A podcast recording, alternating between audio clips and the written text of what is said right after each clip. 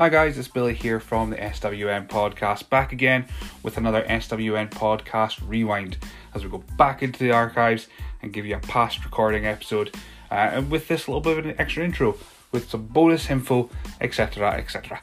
So hope you're all doing well. Hope you're enjoying uh, just whatever you're doing. It's it's it's really warm. It's really hot here right now in Scotland. Uh, if you're listening outside of the country, uh, so having a lot of good good times, good fun times uh, and and all that. Um, so this episode that's coming up now is episode 121. It was recorded back in November 27th, 2021. Yes, and then it went out uh, December 17th, 2021. It was from season three. It was with Billy Kirkwood, and this episode was just an absolute blast to record. Um, took a little bit of time setting up uh, between myself and Billy, uh, Billy and Billy. Um, so we eventually got there. We found a, a night. Um, it was it was uh, my wife's birthday night out because her birthday is the twenty eighth. Um, so she was out for the evening, and I had the house to myself on a Saturday, and I decided I would I would speak to Billy Kirkwood. So this went I said back and forth with with trying to arrange a date uh, for it, but uh, luckily for me and unluckily for Billy, uh, it he got COVID. His family got COVID that week, so he was isolating and was unable to work uh, or do any any gigs or what have you. So he got to speak to me instead. So the the chat itself, it's a big long chat. Could have went on for longer because it was just so much fun. Um, about half an hour in, our internet died. It just absolutely cut off, and and we couldn't get back on. And it turns out that uh, Billy's uh, son, I think it was, um, had ran a bath and it overflowed and it shorted out their electricity. So about an hour later, I went and, I went and walked the dog. About an hour later, uh, eventually got back on and we finished our recording for the evening. But we had we had such a good time. Um, recorded into it, it was way past my general recording time. Uh, I don't like recording past like nine, half nine, because I just get tired, and it's not good for me as an interviewer. It's not good for my guest either. If I'm going to be uh, just just uh, like slurring about uh, due to tiredness, and uh, it just means that you don't get a good good uh, listening experience either. But it was a lot of fun, and you're going to hear it in a, in a couple minutes. Thank you very much for continuing to listen to our rewind episodes. The last couple of episodes have, have had incredible numbers. I'm so thankful that you're checking out. Um, even if it is just a couple minutes and listen to this bit and, and then you've already listened to the episodes in the past, but please keep going checking the back catalogue of episodes. That'd be really appreciated. And uh, enjoy this episode with Billy Kirkwood. So, like I said, it was episode 121 from December 2021. It's season three's episode with Billy Kirkwood. Enjoy.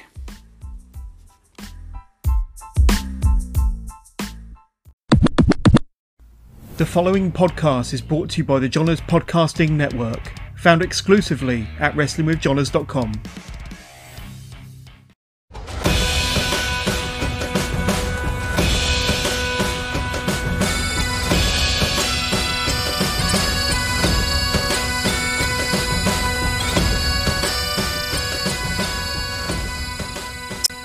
Welcome to the latest edition of the SWN podcast. Uh, I am your host, as always, Billy, and uh, I'll be joined by another Billy shortly. But first, I'm just going to give him a bit of a hype up, even though he's, he's waving in the video version. Uh, he's an award winning comedian, writer, oh. presenter, oh. actor, commentator, oh. uh, a million other things as well. We'll get to it. It is the one and only Billy fucking Kirkwood. Oh my goodness. Hello. That is hyping me up way more than I deserve. Thank you very Thank you very much.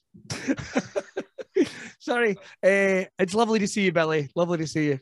I know. I'm so excited for this one, uh, just because we, we're, we're not. Neither of us are the best at replying to messages, so it took a little bit longer oh, than we hoped to get this actually so set up. Um, I'm so sorry.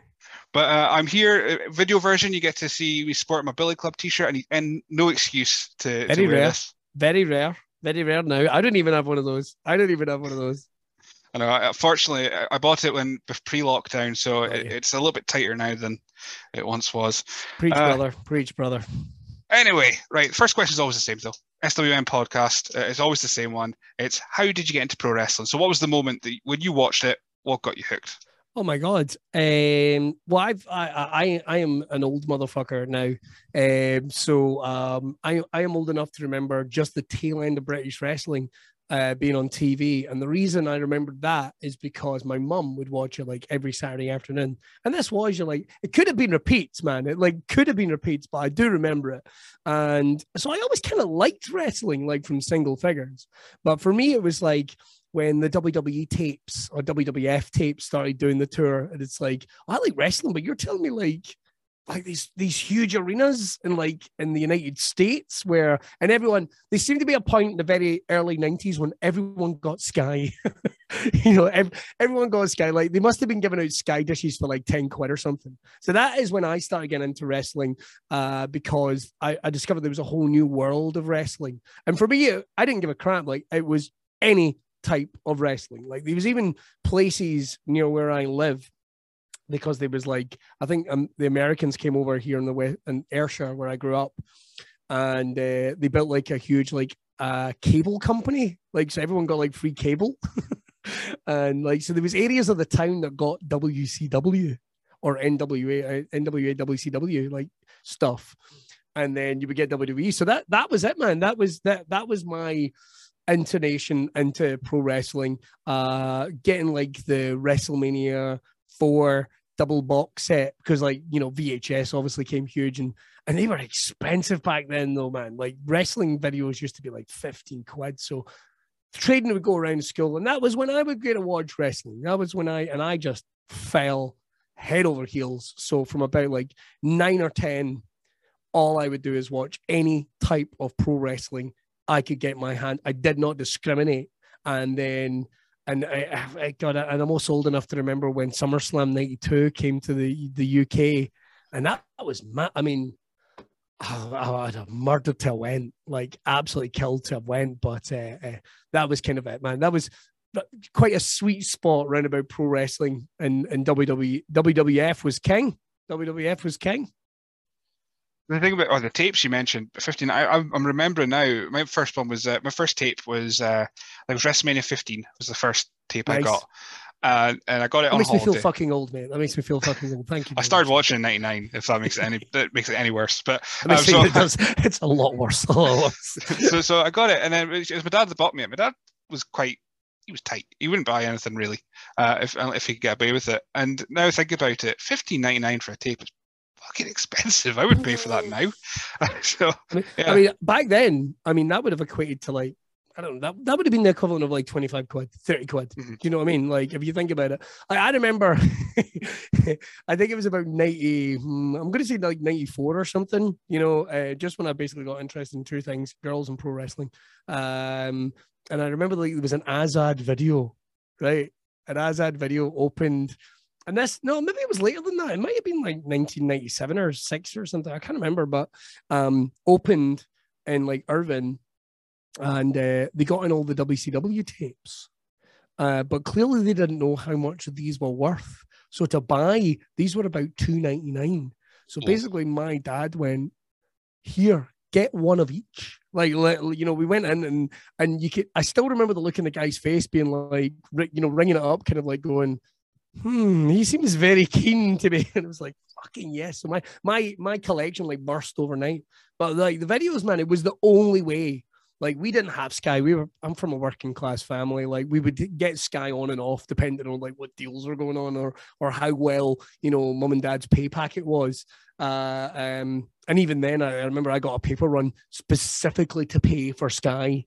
So I could watch WCW on um RTL which was a German channel with free with German commentary. Um, and uh, so I could watch like WWE Mania on like Sky One, and occasionally, depending on how the month was going, I check out a pay per view in Sky Sports. So fucking it was like if like people these days, and I don't want to sound like an old man, but like, you have no idea how fucking lucky you are that you can watch all this content. And hey, Vince, this is a free plug for like a tenner a month on the WWE network. Like you have no, I like 10 year old, 12 year old me would have killed, would have killed my parents, my parents' friends, my brothers. I don't have a sister, but would have killed them all in order just to watch it, man. Oh, oh man. Oh, WCW in, in, in German. I bet you thought Alex Wright was the biggest thing ever. Oh my god! Like seeing the, like seeing their version of like WCW Worldwide, he was like main event in every episode, like Alex Wright, Das Wunderkind, uh, every single episode. So I kind of did have a. I thought Alex Wright was a pretty big deal. I still kind of do, to be fair, from like '96. But he was also on every fucking pay per view, man. So it must have been worth something to them that that German market, that Bratwurst money. Do you know what I mean? Um, the, the, other thing, I again, you, you mentioned the Sky. We, we, did, we were the same. We didn't have Sky, uh, but we had ONdigital or ITV digital, as it was wow. first known. I had ONdigital. Yeah. And uh, so we got Channel Five, so we got worldwide, and uh, nice. with the with the cartoon Batman kapows and yeah. blongs and boings when a chair shot was hit, yeah. and uh, and of course Sky One, so I'd get metal or uh, or anything like that. So that, that was. I forgot all about metal some good stuff in that. It's, oh, classic isn't, Rios.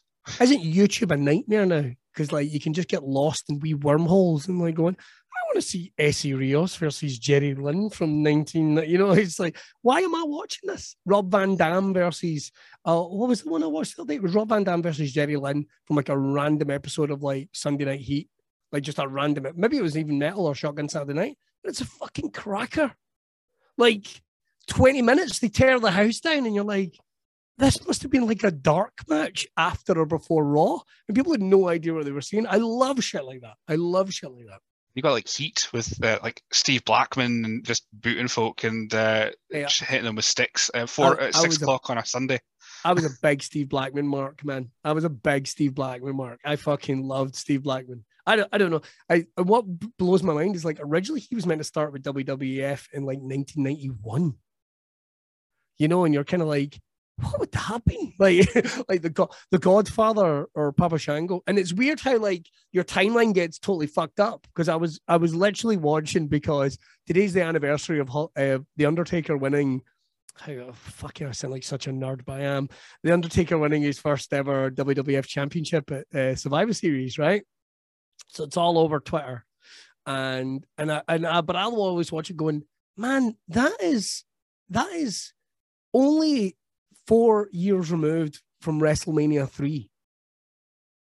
And that seems like a completely different world. That's like the fucking Goonies and like fucking Ronald Reagan and but like like the like the mega 80s. And then there you are 1991 and going, man, that just seems so weird. Like I could never imagine the Undertaker winning the title in like 1998 or 1997. And that's what I love about pro wrestling, man. I actually wrote my, well, this, oh, fuck, man, I'm gonna sound like such a nerd. I actually wrote my dissertation on how uh, pro wrestling was a critique of American culture. So there you go. I don't like uh, oh. I don't like the mask slipping too much. People expect fanny jokes and stuff like that, and I just don't like people knowing that. I do have a I do have degrees. Sorry.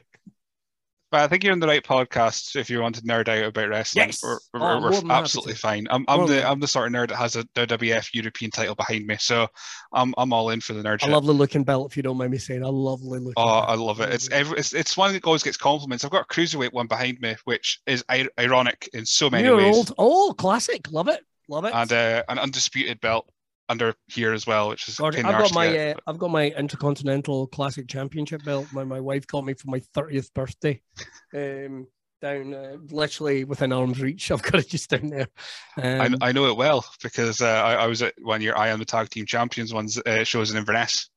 Yes, be- because I watched, I was watching clips and I knew the point where you're going to ask someone to wear the belt, and I was like, "Get ready, get ready." Everyone, everyone wants to wear the belt. Everyone wants to wear the belt. It's like it is such a weird thing, and it's not just men; it's women as well. Like I remember we did a thing like on uh, my radio show, like maybe like I don't know six months a year ago, and I took the belt in, um, and it was just kind of like, uh, and everyone in the building who liked pro wrestling or not, or were like even the most Vegas of fans were like, "Can I get a go?"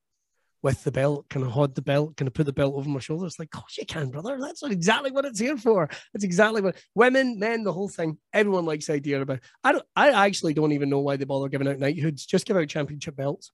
The Shagger title was the one I wanted to bring into ICW. The Shagger title, Shagger title, non non champion, non wrestler title. But um, ah, we, uh, we never got there. We never got there. No, you're absolutely right. I mean, even if I mentioned to anyone, because well, when I lived alone, I had them on the wall, because you know I was single and uh, women weren't coming back to my house as frequently as I probably would have liked.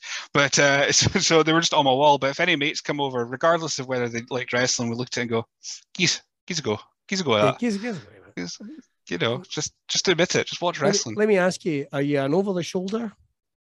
Are you uh, are you an over the shoulder or are you around the waist man? Um, I'm over the shoulder just because it's easier to to pose with. Um, I, Me I- I dependent on situation. I've got I've got a Yeah. different answer for that. It's uh, simply because um, um, if I'm cutting a serious promo backstage, I'll hold the belt like I'll hold the belt like this.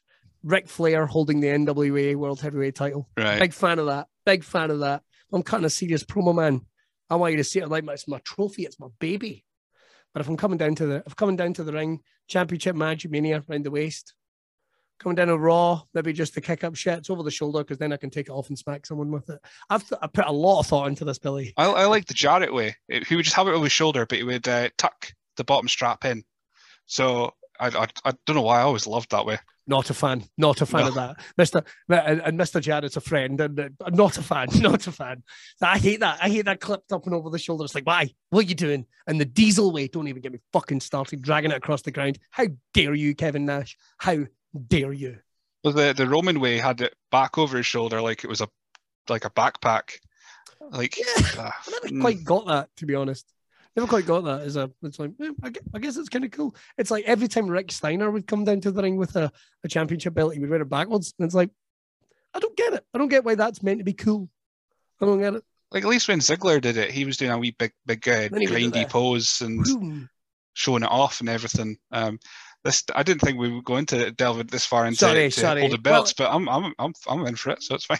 Well, you know, you, you know something. It's it's. I, I remember me and Chris Brooker talking about it when we did the tag champion show. It's like the only thing in the world that wrestling fans we are probably uh, we are probably some of the most liberal kind of fandom people you will find, to be honest. But we are pretty judgmental. It's like intercontinental champion with those hips. I don't think so. It's the weirdest kind of attitude we're like. Remember, remember when Dolph Ziggler cut his hair? Oh, dyed it brown. What the actual fuck? That lasted a week. A week. And it was like we were fucking outraged. Outraged. But now it's back to the noodles, so we're with it. It's the weirdest thing in the world. Uh, Weirdest speaking of that, any- anytime anyone mentions like wrestlers that they, they oh could have been bigger, I always bring up Eric Escobar. He was on SmackDown for a month or something like that with Vickie Guerrero as her I- new boyfriend. I'm always slightly obsessed with the could'ves. And I try not to because it can make me sad. Like, uh, what was the name of that guy? I knew I was going to forget his name, but there was a guy that was due to go into a program with The Undertaker. And they even filmed. Oh, what was his Vansen. name again? Say that again? Hade Van, Hade Vansen. That's him. That's him. They they put out promos. He was going to wrestle the Undertaker. Then douche, no. It's like, oh my god. And and one thing I've learned from, and I I'm not name dropping here, but I will say to anyone, uh, particularly folk in the business they kind of get tied up with things they hear about in the business. It's like because I think everyone's kind of trying to work everyone else in their own ways. Like uh, um, I did actually say to uh, um, he said, "Don't believe anything you hear." don't believe a fucking word you hear. So what happened that somebody suddenly went, no, that was Vince backstage at SmackDown looking on the monitor and went, who the fuck's this? Who the fuck is this wrestling my Undertaker? Do you know what I mean? It's like, um, but what happened to him? Eric Escobar, uh, Eric Escobar, there's another one, Escobar. Um, who was another one that I was thinking about just the other day? Remember, uh, um, remember um, Carlito's bodyguard? Jesus. He's He was in uh, W uh, WSX World Society Yes. Wrestling, Yes. whatever it You know is. things are going well when you end up WXS. I know. Oh, uh, yeah. I had uh, Jackson Andrews, another one. Who came in as a big bodyguard for Tyson Kidd and was gone after two weeks. Gone, gone after a week. Gone after a week. What the fuck? Remember that bit where they were trying Tyson Kidd out with loads of different managers, and then he ended up not getting a manager at all. Yeah, he had my Matt Striker at one point, and Matt Matt Striker, fucking um um, what's his name? Michael P.S. Hayes. oh, did have a Armando Estrada at some point as well. They brought back Armando Estrada. They brought him back. They signed like everyone forgets as well. Like, it was mental stuff. Like they they re-signed Gangrel, and he never wrestled. You know what I mean? They they re-signed him for like a two-year deal, and he never wrestled on screen. what the actual hell? What the actual hell? But here we go. There we go. Honestly, uh, WWE, I mean WWE as well. God, I've shown my age there. Um, it, it is fascinating. They, they get they do get dragged over hot coals a lot, but when you you just imagine what it is backstage, just literally Vince looking at like you're saying, looking at a screen, going, "Fuck's that." Yeah, I mean, I, like I can only talk about my experiences in, uh, in, in ICW. I mean, I'm not involved with the creative process, thankfully.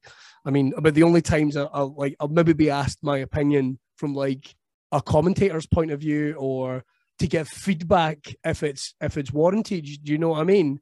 Um, but uh, I can only imagine what it must be like getting that creative process and then seeing maybe like the equivalent of a plot hole or like a worm, you know, going like, oh shit, we're not doing that anymore. You know, just just that whole aspect of it must just be nightmarish. And I can only like from you know radio shows or or TV shows that I've worked on, the amount of work that goes in, it's like what it must be like in WWE must be an absolute fucking nightmare. And uh, kudos to them for managing to produce fucking what 10 hours of telly a week? 10 hours of telly.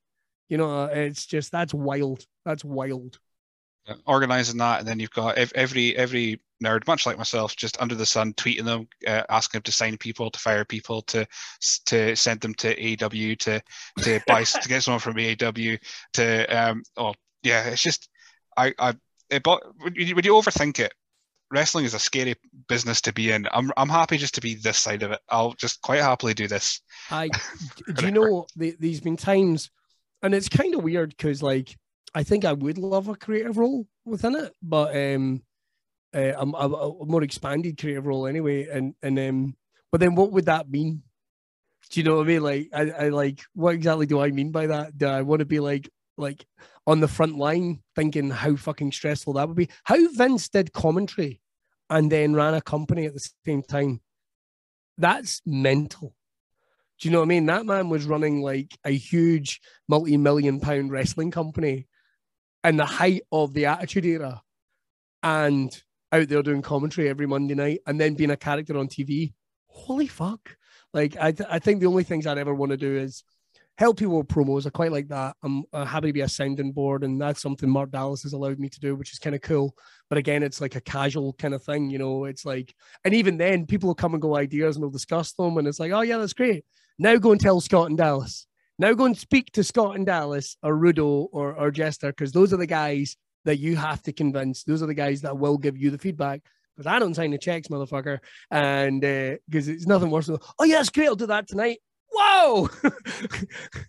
like, no, you don't. You go and talk to the guys that actually will give you the feedback. And they might change what you've just said, man. So just let that go. And the number of times I've also talked people down that went, I'm going to say this. I'm going to go and say this. And I've went, don't do that. don't do that. Nobody wants you to be pretending your your foot's possessed in the middle of a match. Don't do that. Let's let's talk this through. What are you trying to do? So that's kind of cool. I quite enjoy doing that. But that'd probably be about it for me, man. That'd be it. That and that and wrestling commentary. Uh, so let's you brought it up. Let's bridge the gap then between you starting to watch wrestling and you actually uh, being part of of the wrestling business. Before that, did you go into any indie shows? Did you go to CICW or did you go to any any uh, WWE shows at Glasgow? What was your kind of background? Oh, yeah, I mean, like, uh, um, I mean, it was um, I mean, I've, I would go to loads of shows to be honest. In terms of, it was usually WWE shows. I mean, indie shows. I'm not having a go, but in Scotland and particularly during like you know the late '90s, early 2000s there wasn't really a lot of quality indie stuff coming through here i mean don't get me wrong you could you could go down the hill and then randomly you would see uh, like Misawa wrestling on a show in like fucking Kilmarnock you know the Palace Theatre in Kilmarnock you'd be like what you know he just got like booked on a tour or, or something like that but i didn't get to see a lot of that i got to see a lot of um independent shows but in terms of much later once i'd kind of start getting out in the world and start finding myself. Uh, I did go and see some ICW shows. You would again, there wasn't really a huge like we were somewhere between like the f- really family orientated uh easy easy we're still kind of in that kind of realm So there wasn't like a lot of strong independent stuff. And ICW was probably one of the first, to be honest. And that's not a blight on anyone else, but they were just doing something different. They were doing a, an adult orientated product, a sports orientated product as well. And um, my introduction to ICW was that uh, Neil the Wee Man Bratchpiece had started doing something. Me and Neil are huge wrestling fans anyway. And um, we're also really good mates. So he was doing an ICW show as the wee man. Now, what everyone needs to know is Neil's a really good mate of mine, and I tease him relentlessly about the fact that he's the wee man with the internet fame and all that type of stuff. But we can we can go we can go do the song. Like if anyone has ever like I will, I will give him a hard time. If you don't know who the wee man is, go and Google the wee man. He's done loads of incredible work since um, which you should go and check out because it's fantastic. Um, but what happened was, is I went to see him an ICW show on a Saturday night, and I think I had a. I by this point I was out gigging, like I think I was full time even at that point. Um, so I went to see a, a, rare Saturday night off. So I went to see him, and I think he got the shit kicked out him by, I want to say Noam Dar and Rob Cage. I think so. I think they might have even called the Ascension. I'm not even making that up. I think they were actually called the Ascension. And he came out, did his song at halftime, wherever it was, and then they beat him down, blah, blah, blah. But I loved it because I stayed and watched the whole show and it was great. And I loved it because it was an it was a uh, it was an adult adult oriented. You were just kind of it just kind of felt like someone was finally doing a wrestling product which was speaking to me. And that's not taking anything away from the FWA guys and I don't really know if there was a lot of independent companies really up and running at the time in England. I'm sure there was, but none that were trying to do a sort of. I, I, think oh God, I've got to watch myself because I don't want to be disrespectful, but I, I don't think there was companies that were really producing. They were they were looking at what they were doing in the United States. They were looking at what they were doing in Japan, even on the indie circuit, and going like, well, we let's find our voice and start doing that version instead of just doing like fucking tribute shows where you would have a guy turning up dressed as the Scottish Rock and you know the the Fife Undertaker and all this type of stuff. Like they were letting people sh- showcase their talent, and I always respected that. And uh, so I went and saw that show, and that was my in- introduction to ICW. Then um, fast forward about a year later. Uh, they were looking for a guest ring announcer, and they had a couple of comics in to be ring announcers uh, who like I think one of my mates, Richard Gadd, who's like a BAFTA award winning actor now, incidentally. Um, he's going to be a huge star. Um, he came in and been like the rock and got the shit clotheslined out him by Joe Coffey, and and I was coming in to be a heel ring announcer. I, I I'd been coming to brought, be brought a heel ring announcer, and um, Wee Man had put my name in because we did very briefly a short lived wrestling podcast, which I cannot even recall the name. I cannot even recall the name. I don't think there's any episodes even out there. I, I would struggle to even remember, but I was in the car with them when the guy that was originally booked pulled out. So he went, Hey, would you fancy doing it? It's like, Are you fucking joking? Yes, I would love to be a ring announcer. So uh, I turned up, um, walked to the ring. Dallas was really, really nice to me, introduced me to everyone when I got there. I'd worked in, I don't want to say I'd worked in showbiz, but I'd worked in, I, I kind of, I knew I was a well-read wrestling fan, so I also knew don't come in and be a twat. Like you know, say hello to everyone, show respect. You're in someone else's. Like I would at a gig, Billy. Do you know what I mean? Like I wouldn't turn up a backstage at a venue or anything like that and act like an arsehole. You show respect. You're there to have, you know, you're yeah, and and everyone was so unbelievably nice to me. And my job was I was meant to go out and uh, take the mic off uh, uh, MC Tommy who was the original ring announcer for ICW, who was not happy about me being there. And I, so subsequently, I, I, like Tommy's a really nice guy, um, really talented fella. Didn't go his way in ICW. Just, this is the way things go. Do you know what I mean? Um, but he was not happy about me being there. And he was quite rude to me, to be honest. Um, and if Tommy, if you were watching this, you were. And if you felt like I disrespected you in any way, then you know you have nothing but my apologies. But it certainly was not my intent. But I walked into the ring and I went, right, you get to fuck.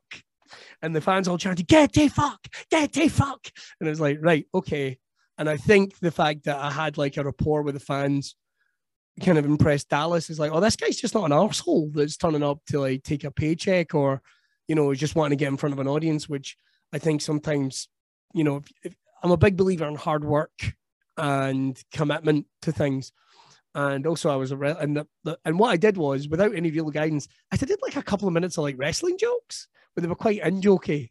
Like I'm sure I had something about oh man, I'm sure, and I feel bad about saying this because it's a very different world and it's a different time. But should have made like horrible jokes about John Cena sniffing his fingers and all that. So I said, well, it wasn't exactly high art. Do you know what I mean? But uh, but there it is. And the guys that were on the TV crew went, oh god, this guy knows what he's talking about. And this was the thing. I was meant to start ripping into the crowd to set myself up as like kind of a heel because it's what they were doing with people. Because later on, the Bucky Boys were going to scare me away, right? That was the whole plan. But just as I'd picked a guy, I went, he's going to get ripped. Like I'd, I'd, I'd specifically picked a person.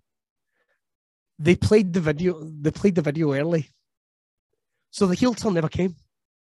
The heel turn never came, and um, and then I was asked back. I was briefly the gold labels ring announcer, but again, I was playing it for laughs. I don't know, just an asshole, really. Um, and Dallas was, I think, impressed with elements of what I did, and he said he would love for you to bring a ring announcer. Uh, uh, uh I, th- I think at that time the my channel thing had up, so he went, "Hey, listen, would you like to be a commentator? I would love for you to be a commentator. I've never done wrestling commentary in my life, but again, it was one of my dreams." you know, it's like I'd fucking love to do that. I probably can't be a ring announcer then because I imagine if I'm on commentary, and there is a couple of those my channel episodes where I am ring announcing and I am on commentary at the same time. Only a couple of them, but there's at least they, you know, they do exist. Um, and uh, and that was that. Really, we were we were off to the races. We did the my channel thing, and then after my channel, uh, then we started doing stuff on Fight TV Maybe wrong. Maybe wrong. I, I think I don't know. That, I'm just trying to with my. my Sorry, uh, I'm just trying to. But then, like, it became a regular thing, and and that was it. That was me off to the races in ICW, and and even how I do commentary is much different. I mean, I still catch myself on into old bad habits, but I do my best to, you know, uh, uh um, but it's a very different world now, and uh, I still love it all this time later. And that was it. That was my introduction to ICW. Every now and then, uh, certainly Mark and Scott will have you have to tap me in the right direction, going like, "We're on the network now, buddy." It's like, oh, of course we are. I know that, and because I'm diverse, thankfully, and it sounds like I'm pure bigging myself up, but like I have to do a breakfast radio show for four hours, and people will say things like, "They'll come and see you do stand up," and they'll go, "I don't know how you don't swear." I find it really easy. I find it really easy not to swear. This is the big. I'm breaking kayfabe, brother. I'm breaking kayfabe. I, I, I was I was very conscious not to ask that question because I'm assuming it's be one you'd be asked every time uh, if if I ever do like stuff like this. Um, but wait, go rewinded way back to this, the start of that. You talked about tribute shows. Uh, yeah. Did you did you ever get to any of the tribute shows, or was yeah. it just yeah? How, what? who was your who was your uh, wrestler? Who's your WWF wrestler that appeared? Mine was Mankind. Oh, uh, uh Well, I, in saying that, I did see Davy Boy Smith, like legit Davy Boy. Like I did legit see Davy Boy. Smith. So it must have been somewhere between WCW and him going back to the WWE. It must be like somewhere in there somewhere, because everyone forgets like he went to like WCW in like ninety three or something. Then he did a stint there and then he came back. So um, so I did actually legit see, but in terms of oh, let me let me think now. Let me think. I wonder what happened to a lot of those wrestlers. Like I legit do Love wonder yeah. what happened to. I remember there was a guy called uh, Rock Hard Richie Brooks. I could probably Google. I never thought about that. His name has never gone past my head, but he wasn't like a Stone Cold tribute. He wasn't a Stone Cold tribute. Um, so let me think. There was definitely the Scottish Undertakers. They were a tag team.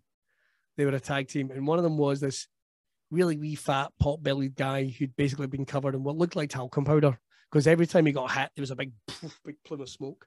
And his skinny but tall mate, because all I can remember is, look how fuck, even as like, I don't know, 14 or something, being like, look how fucking skinny that guy is. He's an adult. He's a wrestler. Are you meant to be that skinny? I mean, I mean, skinny, like a jelly, like skinny. Uh, so that, those would be the ones that really struck out to me. But I remember seeing a poster of like, and there was like a Kane tribute, there was like a um, X Pac tribute. There was an Undertaker tribute, a Stone Cold tribute, a Rock tribute, like all on this one show. So they were basically doing the WWF, but with overweight 45 year old men. uh, less Undertaker, more Underwaiter. Uh, but I'll leave I'll leave you with jokes. Yeah. Uh, that's, that's, that's, yeah. Uh, so yeah, mine was my I liked it. Uh, I yeah, liked it. That's fine. I should have let it breathe a little bit. I was just nervous. Uh, so yeah, uh, yeah, I was just a, a fat guy with long hair who had a shirt on. That was it. That was that was mankind. So I'll just batter into the questions then, because uh, you're quite popular on the old social media, uh, whether Am I? whether you know or not. Well, I got quite a lot, and then I, I asked Kelly for for a couple, so she's got a couple questions in there as well. So, Well, um, I, I, all the media. I, I always kind of assume that I'm incredibly unpopular. so, and that's nice to hear. That's nice to hear. So well, I'll just go from. I'll start with Facebook because you know work my way across. Um, nice and simple one from from David Colvin. He's asked, uh, "Why do you not say cunt anymore?" Oh, uh, it's uh, pretty simply, I think time, uh, two reasons. Uh, I think time's kind of moved on a wee bit, and if if anyone was actually paying attention, I haven't said it for quite a few years. It's, ah, like if anyone like I kind of actually pulled back in a little bit a couple of years ago, but the main reason is we're on the WWE network. We're trying to do something a bit different and uh, trying to make wrestling accessible. And this will actually blow people's mind. I, I don't want to insult anyone's intelligence and we're an adult product and that type of thing, but sometimes wrestling commentators don't need to swear. If it's in the right moment, then yeah. But but then you hear some other like wrestling commentators here in the UK that do stuff that really piss me off. And it's funny because I hear people throwing swear words around just willy nilly and like going, "We doing? We doing?" It's like it's it's like you get British um some wrestling commentators that'll do like a 20 minute match and 10 minutes in they just kind of start taking the piss out of the wrestling and the show. I'm not looking at anybody and I'm dying to name names, Billy, but I'm not gonna. Uh, and I just like go, you know, go fuck yourselves. like, uh, when when is the right time? But I think personally, I think the c word on an actual broadcast, I don't think we need it. I don't think we need it. Use it at the right time. Use it at the right time. It has more power, like a good finisher. also, I I, mean, it don't was- think I don't I don't know if Vince is a is a fan. of that one. Uh, I mean, speaking of your commentary, I mean, my first ICW experience would have been the Device documentary, and then uh, Insane in the Membrane, which was on YouTube. Yeah. Because of course I didn't know my channel was a thing, and I had Freeview, so I don't think even even I had my channel. Um, so it was it was it's not just like oh it's something different because you're swearing and all that kind of stuff, but it was very clear listening to you that it's the passion. That's why guys like Striker, uh, Matt Striker was so um, like lauded. That's why um, Mauro Ranallo was so uh, like heavily loved by by the wrestling community online. It's because they can hear the passion coming through the voices, and um, sure they might not know all the moves names, but they're at least gonna be excited, so you can be excited listening to them at the same time. So Thanks, man. I'm I'm glad that that that really is like a huge compliment. I really I really appreciate you noticing that because that is at the end of the day, you know, whether I, I, I be uh, you know working like heel commentary or or color or somewhere in between or play by play whatever. Uh, I mean, I which is kind of how I do things. It's kind of like amalgamation of everything. Uh, at the end of the day, I want people to be. I mean, I want people to be as excited as I am. I mean, again, I, I don't want to have a go at other wrestling commentators because everyone's got their own style of way of doing things. But see if like Tony Schiavone and Excalibur and Jim Ross and uh, and Pat McAfee and Michael Cole, they all are so passionate and excited. Like if the best in the business are doing it, there's a fucking reason for it. You know what I mean? And and uh, uh, has anybody ever watched tennis? I don't really like tennis because I think, and one of the things is like, it's like it's like golf as well. The commentary's it kind of matches the sport that you're watching. But if you watch like Formula One or something like that, you want to be excited. You want to be into it. Do you know what I mean? And and that's that that's at the end of the day. I, I consider what I do get to do in, in wrestling a privilege, and I'm genuinely excited to be there. And I want you to be as excited as me. Um, maybe I get a little too excited. That could be a that could be a that could be a, a genuine criticism. But uh, yeah, I, I I I'm excited to be there, and I want everyone to come on the journey with us. You're welcome. I want you to be as excited. I want you to turn up and go, well, well this is different, you know. And again, I'm not having to go at other British wrestling commentators. I'm really, really not. But uh, um, don't replicate what other people do. Try and find your own voice. And for me, it's always about getting the passion right across and through, and not fake passion. Like I can't, like I'm, I don't have a fucking poker face, Billy. This is it. This is this is what it is.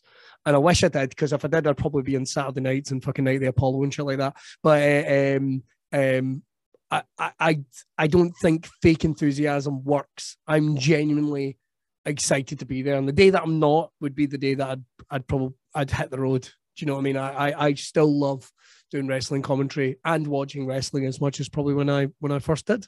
It's always evolving. It's exciting. You can hear it. You can hear when. I mean, again, not naming names because this is this isn't that kind of podcast no. uh, where we're just shooting on folk. Uh, well, there is there is some ones with like Scotty Swift where we just go off the rails entirely. Uh, but yeah, we, we uh, yeah, it, it, you you know when someone's to be disingenuous about it. So it's, it's don't know how, but just like you can just hear, go, oh, you don't mean this. You don't mean this yeah. at all. Yeah, and and I get I have to do plenty of things I'm not excited about. so um, I, you can you can trust me. I am excited to be there whenever I'm doing wrestling commentary. Even when we had to do it during lockdown, you know, when we weren't there, it was it was a release. It's and that's what wrestling is at the end of the day, man. It's a release for us all. It's uh, you know, you get some people that like to watch horror movies, and some people that like like to listen to music, and that's all it is. But for wrestling fans, hey, listen, it's our EastEnders, it's our release. I uh, um, uh, I, I I still love it. I still love it, and uh, yeah, like you say, disingenuous folk, man. It just does my fucking nut in. If I if you ever hear somebody saying, "Oh, I, I don't really hear from Billy Kirkwood much," there's probably a reason for it. So just watch out. Let's watch out. No, uh, yeah, absolutely. That when you say it's the release, uh, I mean, obviously, I, I, love my family and all that kind of stuff. But I know if I have a bad day, the ga- I can guarantee will cheer me up is a little bit of wrestling. I'll watch. Uh, I'll just go wrestling. on YouTube. I'll watch. Uh, I'm a massive Jeff Hardy fan, so I'll watch some uh, Hardy Boys match, or I'll watch. Awesome. A particular favorite is, is Jeff and uh, Undertaker, uh, ladder match in 2002. What match? Oh, that's one of my favorite matches. I'll pop on the return actually WrestleMania every now and then just to go like, oh, oh, that was just one of those where that went right. Do you know what I mean? One of those mm-hmm. like yes. Although then you know subsequently the run after it didn't go that well, but uh, uh, um, yeah, I, I, I find there will be wrestling that I'll watch all the time, but then I will just find myself doing the weirdest things. Like I forgot Ronnie Garvin was the world heavyweight champion. What if that match is out there where he wins it? You know, just because it's a good time feel. Yeah, I still I still love wrestling, particularly with AEW Dynamite just now, which is AEW, which is like scratch, scratching a massive itch for me just now, like a type of wrestling that I love. To this controversial point, I sometimes I've considered this, and I think I'm a WWE lifer, but did I like WCW better? I don't know, but it's a very, very deep question that I've considered, and it's AEW that's made me wonder it. Um, so I'll just again go in. We've got next one, Chris Daly. He's asked, uh, "What's your favorite moniker you've given to someone?" His is the Beast of Belfast. um, um, I don't really know. Um, it's kind of different world because like uh, we're we're uh, we're a much more kind of structured product now in terms of like you know these you know these folk work backstage and they don't want me just randomly naming names and all that. There used to be a period where there wasn't like a lot of input that we would get from the wrestlers and we're trying to direct that in the right way. So like, but I, I get to work with the wrestlers. So um I don't like throw them out willy nilly. Sometimes they're improvised. Sometimes it'll be like blah, blah, blah, something that's come out. Um, the Beast of Belfast was kind of it for me, and I hold it a very special place in my heart for that one. So I've got to kind of say it probably is the Beast of Belfast. But then there's been other ones like Stevie Boy, the New Age Pharaoh of Filth, um, which was an amalgamation of um, because of the symbol of the filthy generation, for example, and he'd been a member of the New Age clique and it was kind of bringing it all together. Like he was this. There is a ridiculous amount of thought that goes into them sometimes. like you know, he's at the top of because uh, sometimes the pharaohs were new to be nepotistic and violent and and horrible to anyone that's below them, but they had their like a ridiculous amount of thought that goes into these things. So I'd probably say those are my two favorite. Ian Skinner. Um, as another guy that's wrestling for us just now, and and uh, um, um, the Thatcher's Cabinet, Thatcher's Cabinet, uh, which are a great tag team for ICW with him and Charlie Vice, the savior of the savior of Stranraer. love shit like that. And Ian was trying to kind of find his place as a heel in that faction, and there was something about the way he came out kind of reminded me of Patrick Bateman from American Psycho.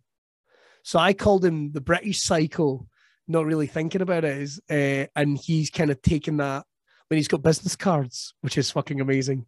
But he also he said it helped him find the character a little bit. You know, he's not like uh, knuckle dragon. He is that guy in the smart suit that could punch your face in if he wanted, and is just mental. So uh, those those are a couple of my favorites. Uh, I called the I call I used to call the Kings of Catch the Young Fox for a while, uh, but that was because they wrestled the Young Bucks and they were always coming up. I I love it when we get stuff from wrestlers as well. Like sometimes guys will come up with their own stuff, which is amazing. But I always say now, listen, run it past. I'll, I'll, you know, we can work on it. We can get it to where it needs to be if you want to work on it together. And that's happened a couple of times. Like guys have came with an idea, and I went, well, I don't know about it, or they've went to management and they've went, I'm kind of thinking of the idea, and they went, go and sit down with Billy for five minutes and then come back. So that's uh, it's a collaborative process, which is a long answer to saying the Beast of Belfast. Right, okay, hang on a second. I've heard Kelly come in, so I'm going to close the door so we can't hear her. no worries. Hopefully, there's no flooding.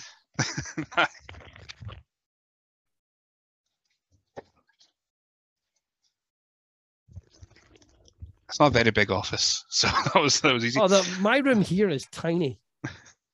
Like, this- this was- like the box room for years and just had shit in it. And now I had to move out the shit to put in my nerd shit behind me instead. Um, but anyway, right. So yeah, um, speaking of nicknames, how many of uh, Vipers did you come up with? She she had like loads. fucking Uh, loads. Like I don't, I don't even remember. Like there was, um, there was a couple of ICW tours where I felt like I was coming up with stuff every fucking day. Like, but like Kim is so amazing that she would be like, "Oh, what about this? What about you know?" So again, it was it was kind of nice getting to know people, and that's always where these things had come from a little bit, you know, because like. Like Jason Reed, he like I think I was the first person to call him the staunch superstar, which was taking an element of you know what the gimmick is and that type of thing, and giving it a legitimacy. He's got a nickname, you know, the it's kind of cool. Um, but Kim's must have been loads, man. There was the Megaton Barbie is not mine that I'm aware of. I could be wrong because there's been a couple of people as well that have done t-shirts or they've quoted stuff back to me, and I've went, oh yeah, yeah, and they went, "Look, it was you that said it. Was it? All right, brilliant. Uh, like I, I just don't remember them particularly well. Which, uh, um, but she had like uh, the vixen of violence, the babe of brutality. Um, vixen of violence. I always liked. I'm a big fan of the, the alliteration, which you'll know from the Beast of Belfast. So there it goes. So it was a good few, man. But then Holler moves, like she had like her her senton, which we call Bulbasaur, and um, fuck man, I'm sure there was a Squirtle in there somewhere as well. She's a big Pokemon fan, but she's doing all right for herself on Monday. She's doing okay. She's doing all right for herself. She's done all right. yeah. I was ju- I Um, just got used to Piper Niven. I know, just got yeah. used to Piper Niven. I'm I'm the same. So if I'm if I speak about Doudrop, I have to go Doudrop. You know, Piper never. You know, Viper. Yeah, you know, it's a frustrating thing actually. What do you know? I think Kim is um just shooting for a second. I think just incredible, just a wonderful individual more than anything. We're only ever get to interact in wrestling shows, but getting to know her a little bit.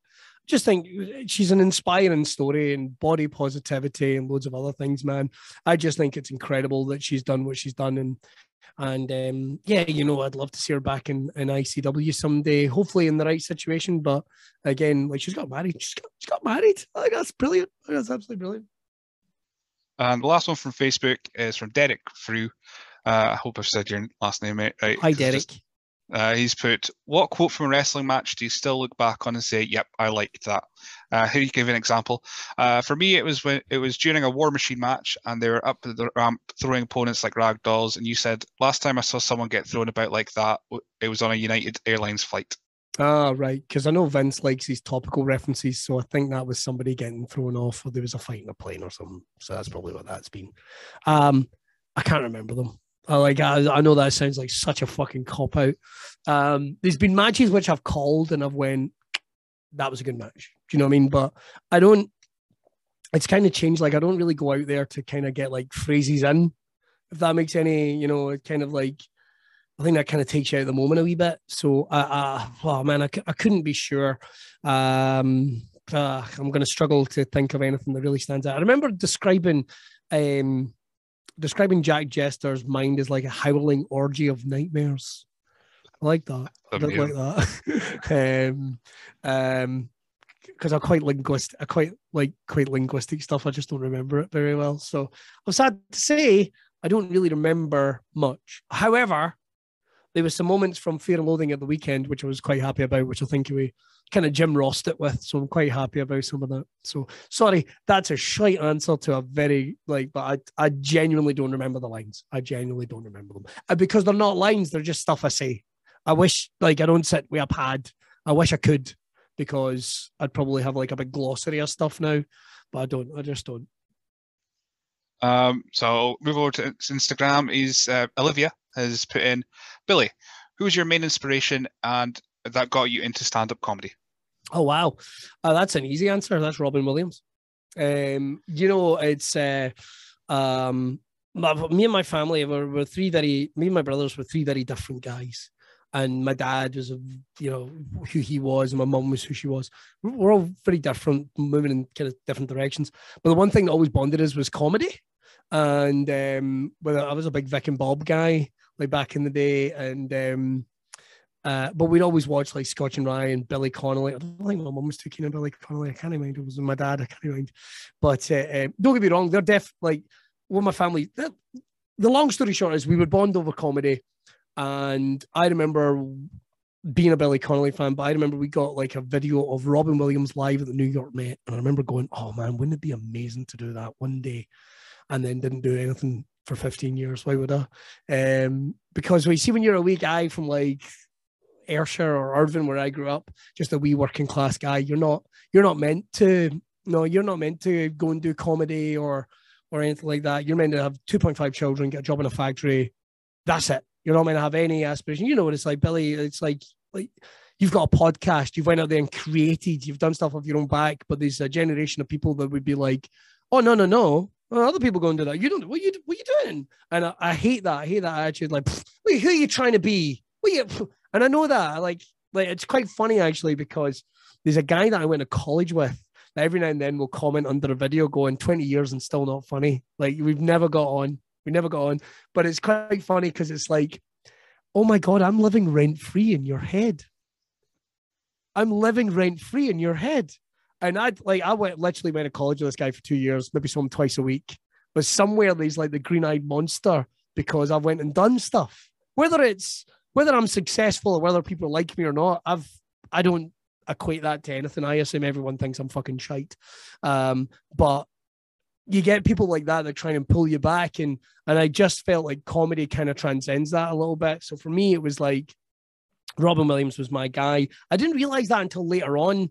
Um, he had clearly had ADHD, easily distracted, um, but um, he had such passion for what he did and such drive, and um, I very much missed, very much missed. But Robin Williams was my guy. Realistically, when it comes to stand up, he was my guy.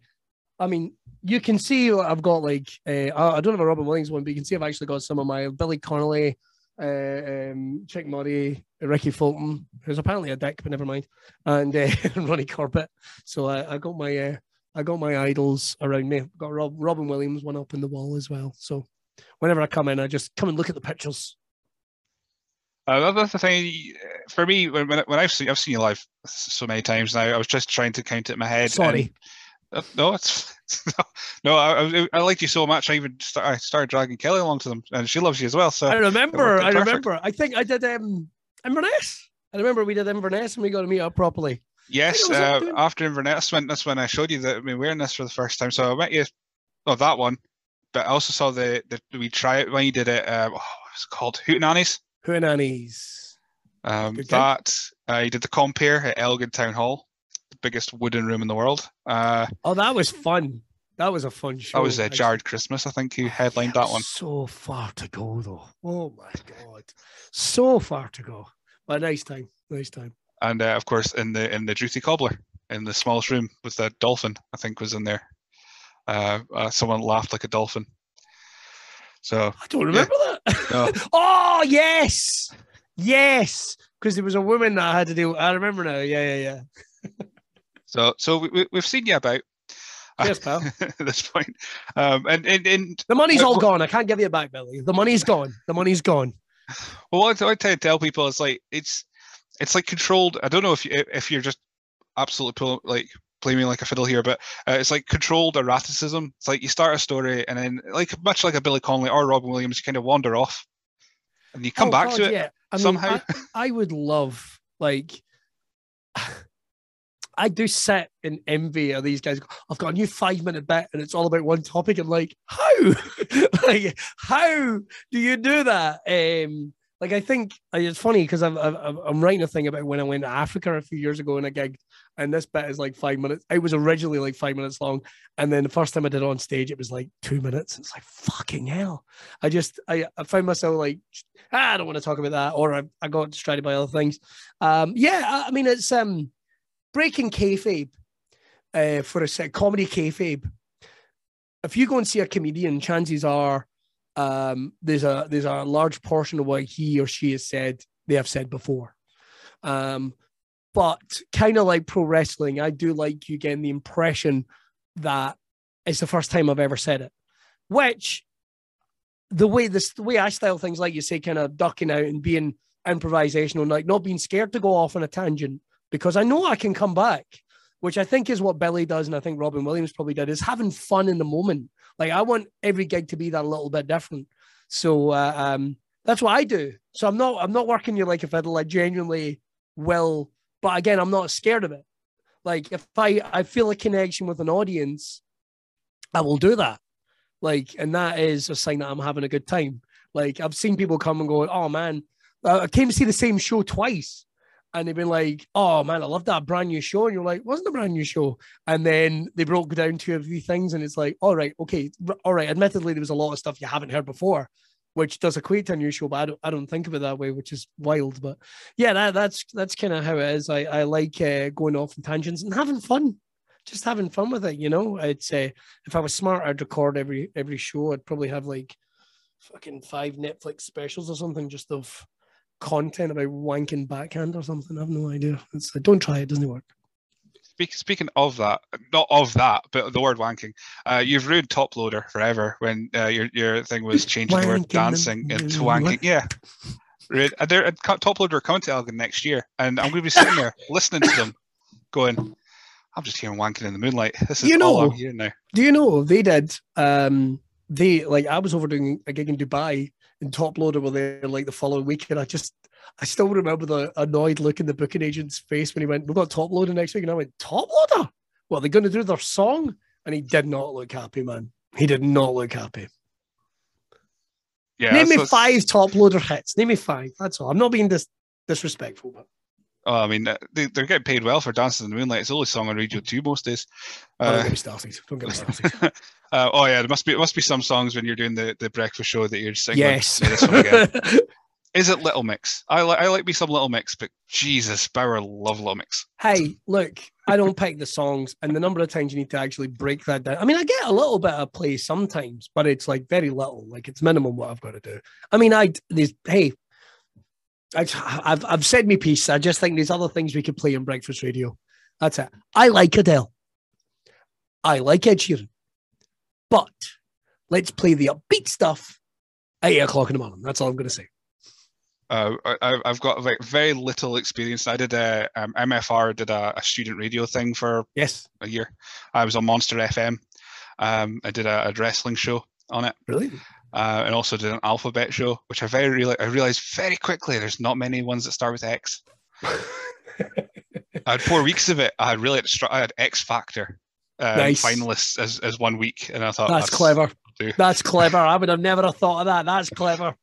But no, that that was that was terrible. I I I, had three weeks of Queen before I had Oh, Queens look, of the Stone Age. Eh, Ra- ra- radio's what it is. Uh, we get to play loads of tunes that I like, but you know, as um, when you're doing things in real time and you're doing a load of different things, um, half of them, I'm afraid to say, kind of just fade into the back.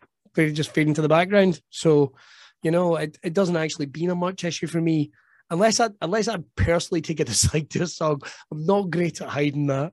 I not even a dislike. Like Ed Sheeran did a song called Bad Habits, and I'm kind of like, what's your bad habits, Ed? What is your bad habits? A 30 year old multi-millionaire with 300 million. What's your bad habits, Ed? You know, I just, I don't know. I don't know. Although I was not a fan of Galway Girl. Uh, so we've got Michael as well. Uh, he, he he took he took your your Instagram and your, your tweet to heart. He's put uh, if you if you're stuck in the outback, you can only have one album, a machete, and one bushwhacker. What's your pick? Also, is your bushwhacker the same pick if he was just a simple sheep herder? Well, well, that's Michael showing a little bit of his knowledge there because they were called the sheep herders, aren't they? So, uh, who's my favourite? It's Butch. I know Luke had the longer career, but first of all, Butch is my favourite bushwhacker. Everyone's got their favourite. If you have to, probably Shag Butch, but he's also my favourite of the two. So, um, so his question is if I have to take an album. Yeah. So I'm going to guess not Ed Sheeran that had Bad Habit on it. Probably not. Probably not. Uh, God, an album that I could just listen to every day. Do you know my my favorite band in the world is actually the Barenaked Ladies. If I'm, Oh, if I'm nice. honest, I love the Barenaked Ladies. Um, but I have a very a cl- I have a very very. I, I I just like songs. I don't particularly care for like following artists uh, more than anything. Like I'm literally, I'm literally, if I just, if I just very quickly open my Spotify here, um, God, like I don't know why everyone doesn't have a Spotify account. I just think they're the greatest things on earth. Um, like I mean, God, there's every type of artist in the world. Colin Fry, Punk Rock Factory, they're amazing. They do covers uh, of stuff. Uh, then we'll get into um, Rob Dougan, uh, Lemonheads, I, listen to bloody everything, Billy. Like I'm an absolute fucking nightmare. Um, um, I've always got a playlist for pretty much everything. Um, oh, there's a bit of Fozzy there. Poppy, she's not too bad. Um, Sigur Rós, God Almighty, uh, Leah de Alanis, um, who's a, a Portuguese guy, the Atomic Fireballs, um, a bit of everything really. So I don't, I, I don't know if there's an album I would, I would take do you know what? I'm going to say Barenaked Ladies, Born on a Pirate Ship, because it was the first Barenaked Ladies album I ever bought. That's a good one. I, I yeah, when I saw that question, my, my first thought was like maybe a Guardians of the Galaxy soundtrack or something because that just Not a bad little, little bit of everything. Do you uh, when know? it comes to. Yeah, you've answered that question much better than me because I, I, I would like something that was a bit upbeat and a, something that was a bit all over the place. So uh, yeah, but I don't know, man. Like maybe a Dead Posey album. I quite like Dead Posey. They've done very well. Um, fuck no, I'm I'm gonna stick with the Barenaked Ladies. That's the hell I'm gonna die on. I, people are probably expecting me to say stuff like Halestorm or like Rammstein, which again would be quite good, but I don't necessarily know if being stuck on an island listening to Rammstein would be good for your good for your mental health after a while. Do you know what I mean? You're gonna when that boat pulls up to pick you up, you're gonna be in a much worse state. So I mean, I don't want to, to pick holes in this, but I mean, of course, I don't I don't know if, if I had a million dollars was was on that particular album. it was. But if you're sitting pretty there, much would stick it on every album because Yeah. it's like clearly the most popular song. if you're sitting on an island with a machete and one bushwhacker, and you're just hearing, if I had a million dollars, that I mean, I don't think Butch would last too much longer because you'd be like, God, I wish I had a million dollars. I'd be, I'd be rich. Give me some Worst Dijon mustard. I'll just eat Butch and uh, turn his bones into a life raft and go off there. No one need ever know. No one need ever know. That's my plan. It'd only, it'd only come up when there's conventions around and they're phoning Luke going, Have you, have you seen Butch? Uh, no. No idea. You know, Luke could take the booking on his own. I don't think Luke's a good guy like that. I think he'd happily take the booking on his own. Um, so Twitter, more on Twitter. We've got loads here. Um, Brawbeard, of course, you do a podcast, uh, the Oh, broadcast. Uh, if you're a wrestler, what would your name be and what would your entrance music be? Fuck. Right. This is a hard one because, like, I, I again, it comes down to Spotify. The number of tracks I'd listen to and go, "Oh, this is a fucking entrance tune." A, would this be my debut music? like, would this be what hits? Is this the music? Like, like how would my how would my debut go? Um. So, uh, uh what would my wrestler music be? Fuck, I don't know. Um, there's actually a tune that I keep listening to just here. Um, where the fuck are you? Where the fuck are you? Um, oh, I just saw it there a second ago. Um, right. So, in terms of my wrestler gimmick, um, I have no, nor have ever really had any interest in being a wrestler. So, I find that really hard to even think about. Like, what would my gimmick be? Like, I, I at one point, I can I can say this here, but um, about a year and a half ago, two or two years ago, before everything shut down, I was actually planning on uh, running my own wrestling show um, for a company that was going to be called Big Fun Wrestling at the time. And the idea was going to be, it was kind of like the um, mid, uh, what the bloody hell was it called? Mid South Championship Wrestling. You know the the parody stuff they did in the WWE Network. Oh, Southpaw. Like, Southpaw. I knew I was going to get it wrong. And my idea was like, so the British equivalent of that, but imagine like, so it was from the 90s. It was like a lost video cassette, like you'd found um, from somewhere in the 90s, an alternative universe, if you like, but it was very going to be stylized in a certain way. And we were going to have like, like, I was oh, gutted. I had a venue booked. I had like I'd already reached out to wrestlers. Do you know what I mean? We had gimmicks. We were going to have we were going to do it during the Glasgow Comedy Festival of 2020, and it was going to be uh, um, there was even going to be the Glasgow Comedy Festival Cup, which was a tag team cup. There was no championships, no cups, and uh, and it was wild and out there gimmicks. Like we were going to have the pacifist accountants, who were two extremely skinny trainees, and I still can remember the promo of them coming out going there's been a terrible mistake. We're not wrestlers, but they were in this tournament somehow. Uh, we were going to have the Dandies, who were going to be two giant flowery wigs and a workhouse boy. Uh, they were going to have at ringside who would hulk up when they had snuff. Uh, the Disco Viking, who um, um, the Disco Viking, who was, oh, well, I can't say who was going to portray it, but um, we had quite a big name that was set up to play the Disco Viking, so I'm quite gutted about that. He was a time traveling Viking with Doctor Bastard, who was just an evil doctor, and they were all going to be in these odd couple tag teams. And so I think that's where my kind of interest would be. If I'd ever been a wrestler, I think I probably would have been a tag team guy, maybe hardcore. Maybe it would have maybe it would have been something like the Nasty Boys or Public Enemy. I think having someone there to have fun with, I think would have been my uh, my whole thing. So I'm afraid um, that if it was in terms of entrance music, um, I'd probably use um, something like I don't know, Blow or something, which is like a collaboration track between Believe It or Not, Ed Sheeran and someone else, which is quite down and it's quite cool. Um, and in terms of wrestling gimmick, fuck man, I don't know. Um, Bastard Inc. which is called Bastard Inc. Mad Bastard Jackson and Mad Bastard, something like that. So be I don't know. But if I could be any type of wrestler, fuck man, who wouldn't want to be a cowboy? Who wouldn't even be a cowboy? Particularly now. Stan oh, Larry yeah. Hansen, mate. Or uh, I would love to say Mick Foley, but I'm too much of a pussy. Well, I said we were speaking in the fir- in the first part about like everyone wants to hold a belt. If you see a wrestling belt, cowboy hats, exact same. If you see a cowboy hat, you're putting that cowboy hat on. And a bad boy. In fact, I did a gig in Aberdeen not that long ago, and there was a boy on from Tennessee who had a cowboy hat on. And I did say, dude, I'm like, I, I know this is probably like sacrilege, but can I have a go in your hat? like, can I have a go? And he was like, yeah, cool. No, believe it or not, no one's asked. And it's like, everyone's a fool. I'm having a go of your fucking hat. And I realized what a prick I look in a hat with my stupid long, scraggly hair coming down and my messy beard.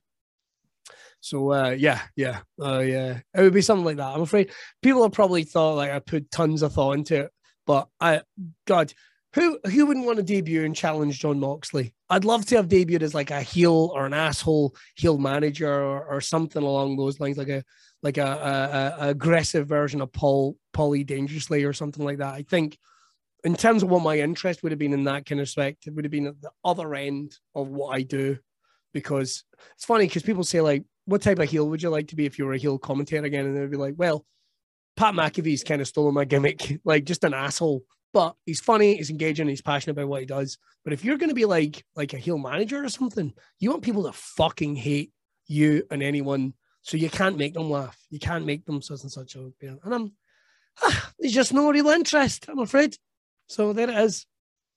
Yeah, exact exact same. I mean, every so often I'll have the, the thought in my head is like, I, I want to do an elbow drop, that'll be it. I'll if I do an elbow drop, I'll be quite happy. I'll retire from there. Aye.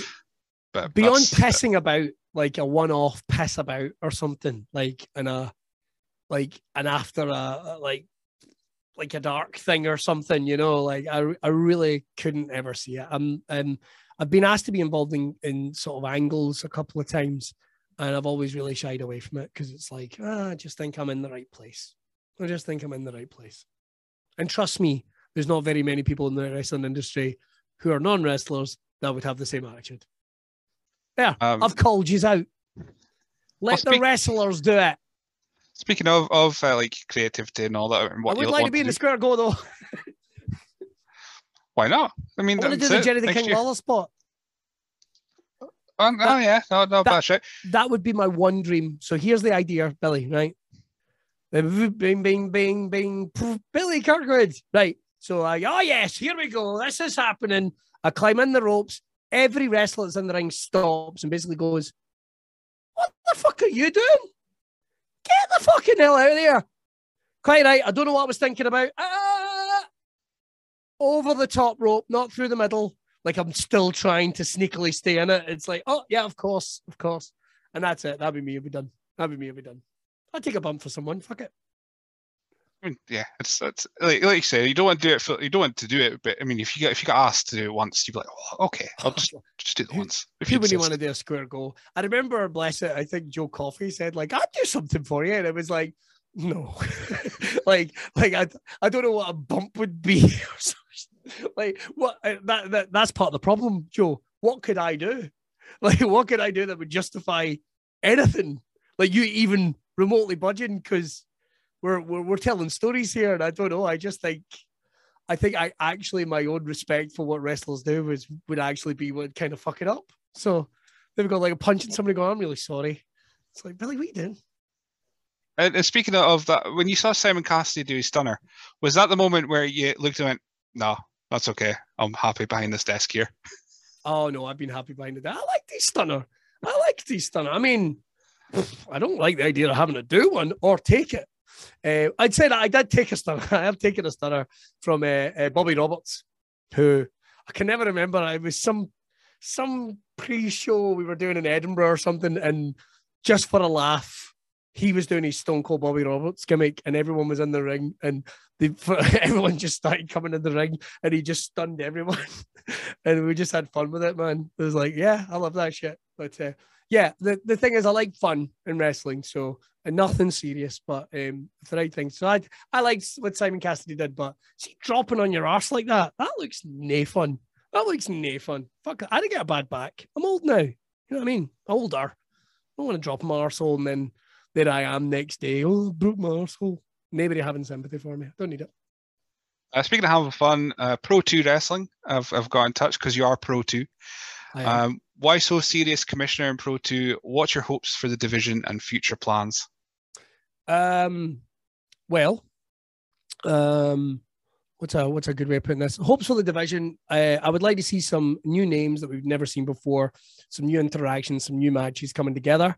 Um, I want to see people really showing personality in this division and finding unique ways to tell their story in the ring. I mean, we're going to do a tournament to start it up, which is going to be very, very exciting. I've seen, uh, obviously, I've obviously seen the names that are coming in, and we're very excited about some of these combinations together.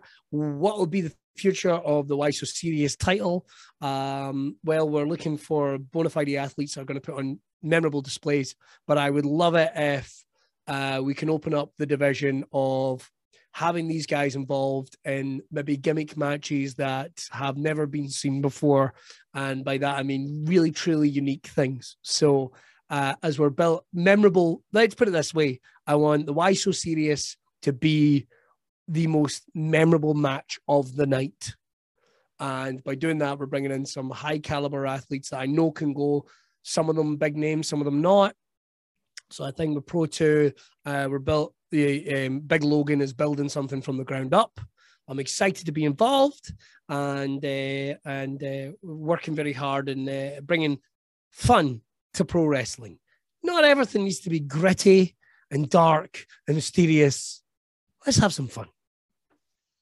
Absolutely. Um, did you see uh, Jeff Hardy's uh, suggestion of an upward spiral match? Speaking of of unique matches, I did not. Was that on the Stone Cold thing? um, I don't. I, well, I, I'm just started watching the Stone Cold thing, but this was come put on like you know, Cultaholic or something like that. And the Okay. idea was was uh, you start the match, and then every three minutes or something, the ring spe- spins, starts spinning, and then five minutes later, it's, it speeds up. and then it just keeps speeding up as you're as you're wrestling in it. I like that. Um, so I don't know how they'd ever do it. I mean, I don't think it's practical. I mean, it's like I don't, I don't think it's practical at all. but uh, um, I like the idea about adding an element to like the the the, the ring slowly rotating. I don't know if I want anything like that, unless that's like the go-to. Like there's a countdown, you know, like the ten minute mark, starts going like the wall of death or some shit. But uh, no, I like ideas like that, and that's hopefully something we can bring. Like I remember uh, uh, Chris Renfrew years ago suggesting the um, the a life match, which was like a, a death match, but it was with loads of comfy stuff, like people hitting each other with beanbags, and uh, you know a duvet strapped to a, uh, which sounds very odd. And, and I know that there's going to be some people going sacrilege. That's fucking sacrilege to talk about wrestling in those towns. But I come from the. I love like the Chikara and some of the fun and ridiculous and over the top things they did there. And I like elements of that coming into wrestling. Hey, look, man, we're we're telling stories here and we're having some fun. And I would love to see more unique ideas, more unique ideas. I think wrestling's gimmick matches, especially, have kind of stagnated a little bit. Let's have a haggis on a pole match. You know, a haggis on a pole. Both guys are dressed like Robbie Burns. Let's fucking go for it. Let's let's get our identities. Let's have ourselves some fun. Which I know some people will be losing their fucking mind and going, "Who is this comedian dickhead coming up with these ideas?" But I ain't talking about doing it at fucking WrestleMania. I've just one of the things that is just I've always really gravitated to is color within wrestling and people showing the personalities. I love a story. I love a story more than anything else. Um, and and that's not a criticism on some of our pure athletes, but even AJ Styles, if you go back and watch AJ Styles in TNA, you will go, my God, he is amazing. What an athlete in his early years. But then he learned how to tell a story and went to a completely new level. And that's what I kind of like in pro wrestling and having a bit of fun. Having a bit of fun. Everyone, there was a bit there in NXT where everyone was like, boots and tights. Ah, grit your teeth. Watch your jaw. Ah, like everyone was kind of the same. And fuck me, it got boring. Finn Balor became a hell of a lot more interesting when he started being the demon and when he started being the rocker roller. That's all I'm going to say. What an athlete. But trust me, you would go out your, he would fill the Tokyo Dome when he became the rock and roller and leader of Bullet Club, which I've never heard of. And I assumed they ripped off Billy Club. We'll leave that for stuff. another time, Billy. Do you know what I mean? Um, but no, but uh, Text in the post and- again, I'm giving, I'm the person to speak to about this because one of my favorite gimmicks uh, uh, around is in WTL, and uh, when they come to Elgin once a year, they've got a guy called the Bulgarian Baker, Brozadir, uh, no, Branimir Bro, uh, Bozadar, and uh, it's a guy in a mask, uh, dressed as a chef or dressed as a, a baker, and he comes out with a stale bit of bread. Sold. It. That's all it. did. love stuff like that. Do you know what was? We were talking to I was talking to Dallas backstage at uh, Fear and Loathing, and he'd forgotten about this gimmick idea, and we wanted Jimmy Superfly Snooker. So what it was is a guy in a waistcoat dressed like a snooker player coming out to the big big big break theme, and he would uh, he would come out put twenty p on the on the ring apron and go, "I'll wrestle the winner." And I was obsessed with this man. I thought this was the greatest thing and uh, I, I, I like a little bit of fun. You need you need little bits like that to release the color. And I just hey, look, we're we're just having fun. Those moments make Roman Reigns versus Brock Lesnar mean so much more. Those moments make Hangman Page. I mean, you think about it. Hangman Page winning, beating Kenny Omega two years ago wouldn't have really meant anything. It would have been like, oh, this is good. But now, two years later, what a fucking it's the hot it was the hottest thing in wrestling you know what i mean and i just uh, I, I like a bit of color and i love the dark order for what it's worth i fucking love the dark order orange cassidy i can take or leave but i like him Yeah, exactly. That's exactly it. I mean, you go you go to you go to a circus, you, you can see the the trapeze artists, and you're like, oh, they're really good. And then another two guys come out and do trapeze again. You're going, all right, okay. And our two guys do the same thing. You're like, oh no, I've seen this already. Go on, give me give me the clown. Pretty much please." pretty much and I, and I can understand why they changed things on nxt 2.0 like I, I i i get it i mean i quite liked nxt the way it was but i get what they're trying now Although I'm not going to get into specifics with WWE because it's like, nah, you know, what the fuck do they care what I think? But uh, you're right. It's exactly the same thing. It's like you need something about. Imagine you just watched action movies and nothing else. You would not give a fuck, but you'll watch. I don't know. It's always sunny in Philadelphia. Laugh your head off and then go back to it. You just need that release, and then it's always sunny in Philadelphia becomes your favorite fucking thing in the world. You know, but you still love you still love John Wick. You still love that. I mean, you're going to go to the cinema to see John Wick, right? But you can watch It's Always Sunny in Philadelphia on your fucking phone. You can watch it in your house. You know, it's just uh, you, you need that little bit of release. I never thought I'd be basically given an advertisement for Netflix as part of pro wrestling, but there it is. There it is. Well, um, just to spin off for a second, that you also uh, had a series of stand-up shows uh, uh, by bad movies. Uh, was it bad right. movies with good comedians? Is that what Yes, it's sir. called? So, what was the worst movie that you, you came across during Oh, that? fuck man, there's so many. Well, uh, what I can tell you is this: that there, are, there is big plans for watch bad movies, great comedians in 2022. There's going to be some live shows. There's going to be an accompaniment podcast, and uh, we're going to be going abroad, and there might even be some telly stuff, which is very exciting. Um, it's one of my favorite shows to do. But the worst film I ever did. You see, the thing is, like, we did a couple of films that I quite liked but I realized that they're bad movies. Like they're not great. Like one of my favorite movies ever is Phantasm 2, I know it's not good. You know what I mean? But I, I love it because of what it is. You know, it's like sometimes I'm like that with wrestling. It's like, oh, don't take things so seriously. You know, like you're never gonna fucking. Like, is there anyone out there going? Well, I couldn't stand the. I couldn't stand the natural disasters. They were. Uh, I mean, they weren't the greatest of workers. It's like fuck off. Did you ever see a natural disasters match you didn't enjoy? No, shut up. You know. Um. So, uh, um, in terms of uh, um, the worst movie I ever saw, worst movie we ever did, man, was probably Super Mario Brothers because, like, I remember being a bit of genius when I was a kid. But as an adult, there's like a half hour where fucking nothing happens. There's all this action and nothing happens. Like there's nothing, nothing. And you see, when you're trying to make fun of nothing, sucks. So there's that. There's Troll 2, which is a sequel to Troll 1. The way you need to know about Troll 2 is it has no connection to Troll 1 and doesn't have any trolls in it. So that's a big problem. Uh, it's got goblins. It's got goblins. No trolls. And it was directed by an Italian filmmaker who couldn't speak English. So the so he wrote the script in Italian. It was translated into English. He's directing English speaking uh, actors, but he has no idea what they're saying. Like he can't go in and inflect. It's shite.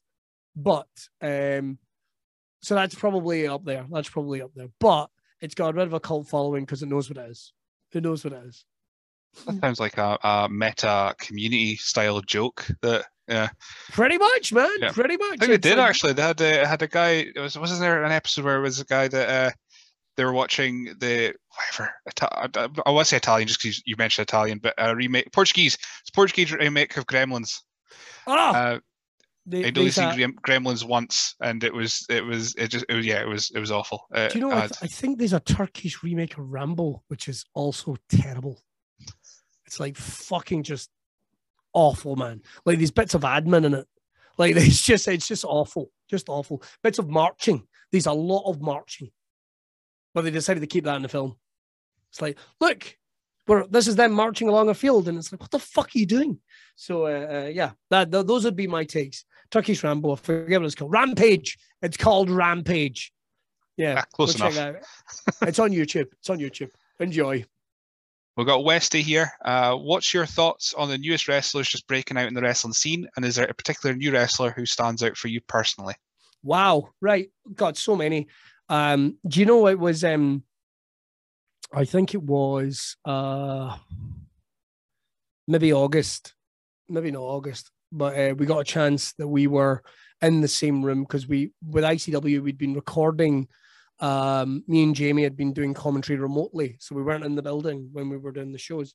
And I remember that we were back in the building for the first time and Dallas had asked me to say something to the wrestlers about what we'd be looking for, and ended up being a little bit of a motivational speech. Because the cool thing is, is I got to say to them, guys, I've I've I've got to watch these for the last six months, and I've got to become fans because there was a lot of these guys I had never seen, you know, um, that I'd become real fans of.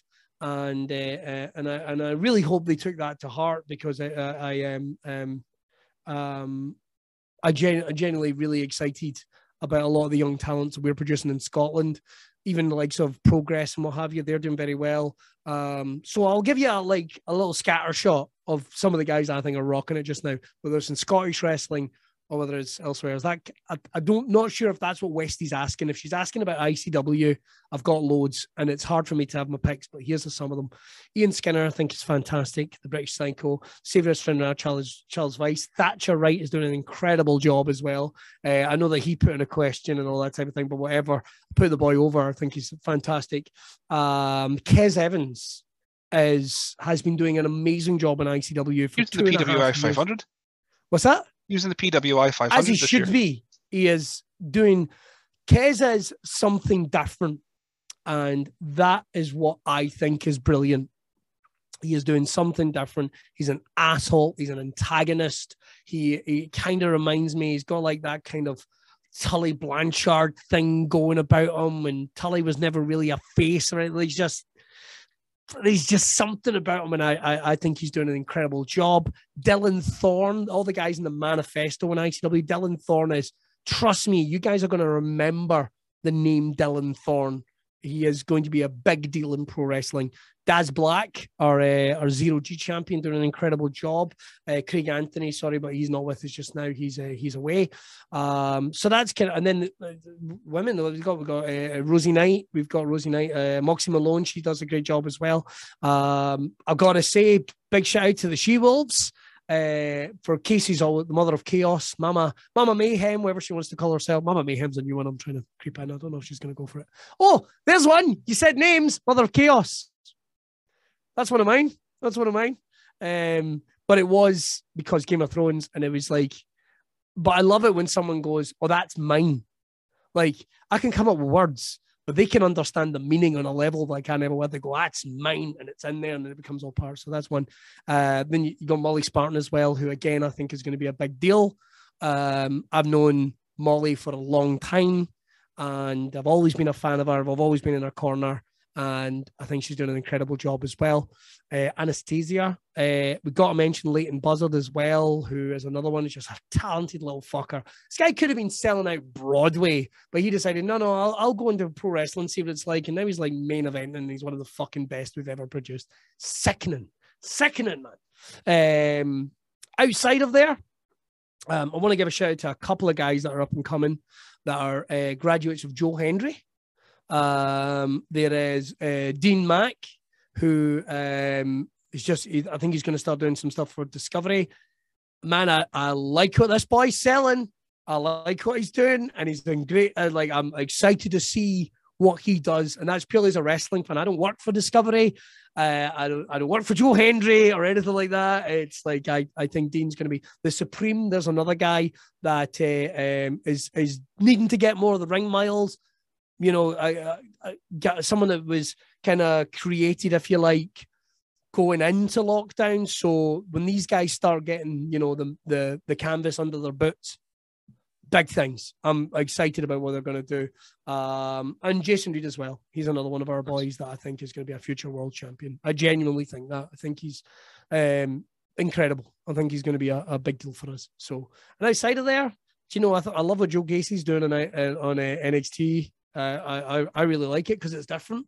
Um, and and uh, I, do you know, I could literally rattle off just all the young wrestlers that I'm enjoying just now. But those, those are the ones in Scotland that I'm a big fan of right now. Um, just just because everyone everyone will expect me to get a WrestleZone reference in somewhere in an episode. Um, Caleb Valhalla, he's just he's oh. he's one of my guys. Just like yes, yes. Caleb's yeah. only worked uh, one show for us. Very impressive. Uh, I think again there's going to be big things. Um, I mean, I know he's worked very closely with Andy Wild and what have you as well. Um, yeah, uh, the fucking you see that boy coming out and you go, look at this handsome motherfucker and the way he moves for a boy of his size, uh, it's frightening. So uh, yeah, I think Caleb's a, a, really talented young man, and again, it would be another one of these, another one of these. I want to see more of him. Do you know what I mean? It's regardless of me calling wrestling commentaries, like I want to see more, I want to see more. So Caleb's on the He's a good boy. He's a good lad. Good boy. Good boy. I won't fucking say that. It makes it sound. Um, no, it really is a, a a a big rock of a lad, and I'm looking forward to seeing more from him. Absolutely. Um, so we've got Callum Bruce. He's asked uh, best match you've ever done commentary on. That's like asking to pick between my kids. I don't. I don't have one. I don't have one. I mean, I've got a favorite kid, of course, um, but uh, um, I've got favorites. But then, then we'll do a show, and that match becomes a favorite. So it's hard to tell. Like, yeah, I wish I had ones. Like, I don't. Um, I should have more of an ego that I go, oh, fucking ace, that, that was fucking incredible. But I just assume everything I, I'm assuming like a comedy and everything. I just assume I'm shit. So uh, I can only say the ones that I enjoy. Um, so I would say um, some of my favorites. Um, uh, Grado versus Chris Renfrew, uh, Battle, uh, Battlelands. Um, Team ICW versus the Black Label, uh, Hydro. Queens of Insanity that's a personal favorite. And got a couple from the last weekend, to be honest. Uh, um, the Manifesto, um, they were in a multi-man tag, uh, four-man tag match. That one was great. And ooh, what would be another? There's another one from that weekend which I really enjoyed. Um, I've thrown a blank. Is that not terrible? But those those are some of my favorites. Those are some of my favorites. And uh, your dream fear and loathing card. I know that that's quite a loaded question. So we'll go if you want to. What who would you like to see come from? Like, know how ICW usually bring in an imported talent uh, or, or someone from a, a big name. Um, a couple that you would really like to see in ICW. Oh, um, do you know what? Um, it's hard. It's hard. Um, so if they can come from anywhere, I mean, it's it, it didn't get to happen, but I would have loved to have seen the elite in ICW doing a like a run, like a, a six month run. Like I think I think I would have loved to have seen like uh the Bucks versus the the Kings of Catch or the Bucks versus the polo Promotions, you know, uh, or or Kenny Omega trading the uh like I, I remember I I I in my head I'd booked it. Me and Jamie Kennedy talk book like we're nerds, man. Like in the car, if you could, there's a podcast in the car to and from like gigs. We just uh, we'll just back it on. But I remember I wanted like Kenny Omega to come in and do a show, like or, or Kenny Omega and the Elite in and do a show at ICW. And it'd be the usual, like, oh, you know, Kenny Omega's going to wrestle for the Zero G title, and the Bucks would wrestle whoever in a non-title. But then Kenny Omega being like, you know, this was a showcase match, it's adding to the legacy, but I I want to be the zero G champion of ICW. I I I thought I, I this was fun, but halfway through the match, things turned.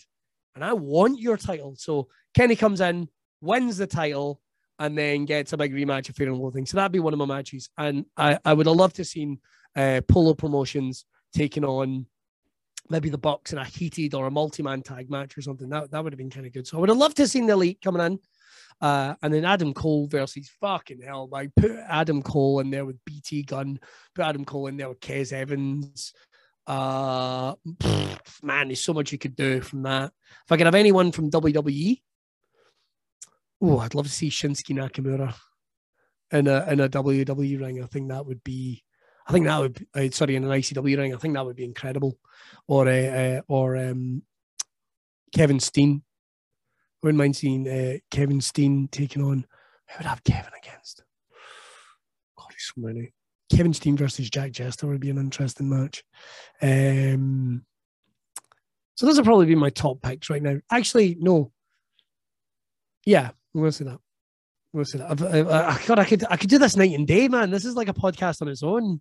Do you know? I'd bring in just half the roster. Uh, I have the, the rosters of AEW and WWE and even TNA. The TNA have got some amazing stuff. And no, I'd love to see the uh, um, well, they're not called the Iconics anymore. In, the uh, inspiration, inspiration.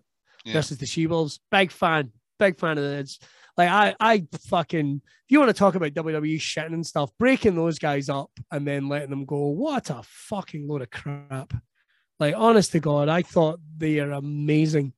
Peyton and Billie, or you know, as they are no longer, But I thought, man, that was money. See if you ever want to know how good they were, watch their vines and how good they were backstage. Just fucking squawky Australian buds, man, just fucking brilliant, absolutely brilliant.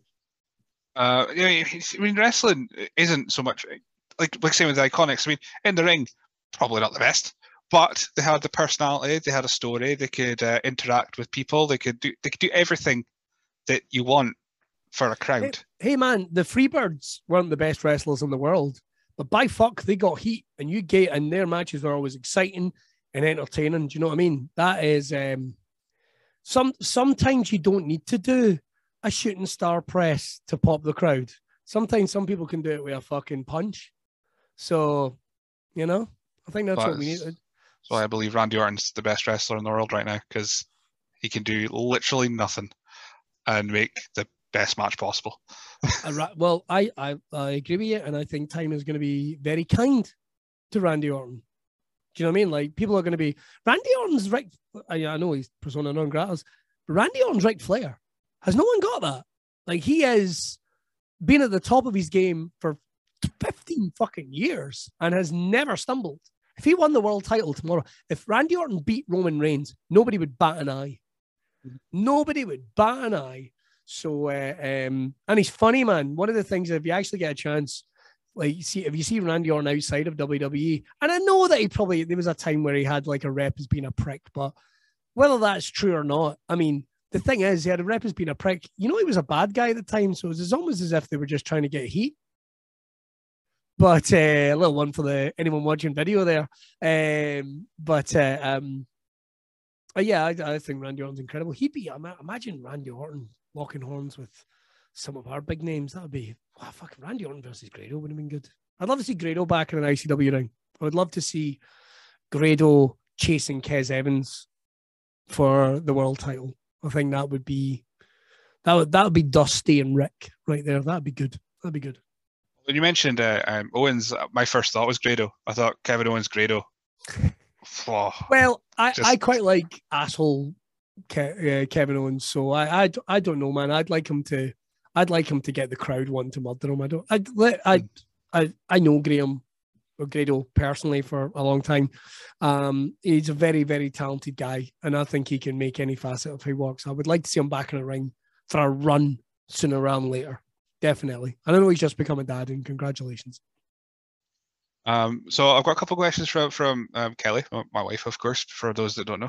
Um, so first one was who'd win in a fight, John Cena or Drax? Mainly because you can't see either. Drax. Drax has got knives. Drax has got knives. What we're talking about? If he was, um, oh, I've forgotten his character. What's his character's name from Suicide Squad? Um, Peacemaker. If it was Peacemaker, then it'd be Peacemaker because he would just blow his head off or something, um, or rip off his dick and beat him with it. Like if it was Peacemaker, but if it's John Cena versus Drax, then it's got to be Drax because Drax has got nothing to lose and is bona fide mental. And the other one is other than the tea cake, what's your most random tattoo and the story behind it? Random tattoo. Hmm. Uh, oh, I know exactly what that is. What if I can I well sh- can I show you? Um, I Right, mean, okay, hang on. the- Oh, it's gonna it's gonna be a hard one to show. Like you probably can't see it particularly well. Oh, it's gonna be so hard because it's around the wrong. Nah, you can't see it. It's, it's around the wrong side of my leg. Sorry, um, but um, I have. Ooh, get back there. Um, I have a Ghostbuster. I that. I have a Ghostbuster tattooed on my leg with Slimer, uh, Peter Venkman from the real Ghostbusters, uh, eating um with with uh, Slimer, and Slimer's eating an Irn-Bru chew.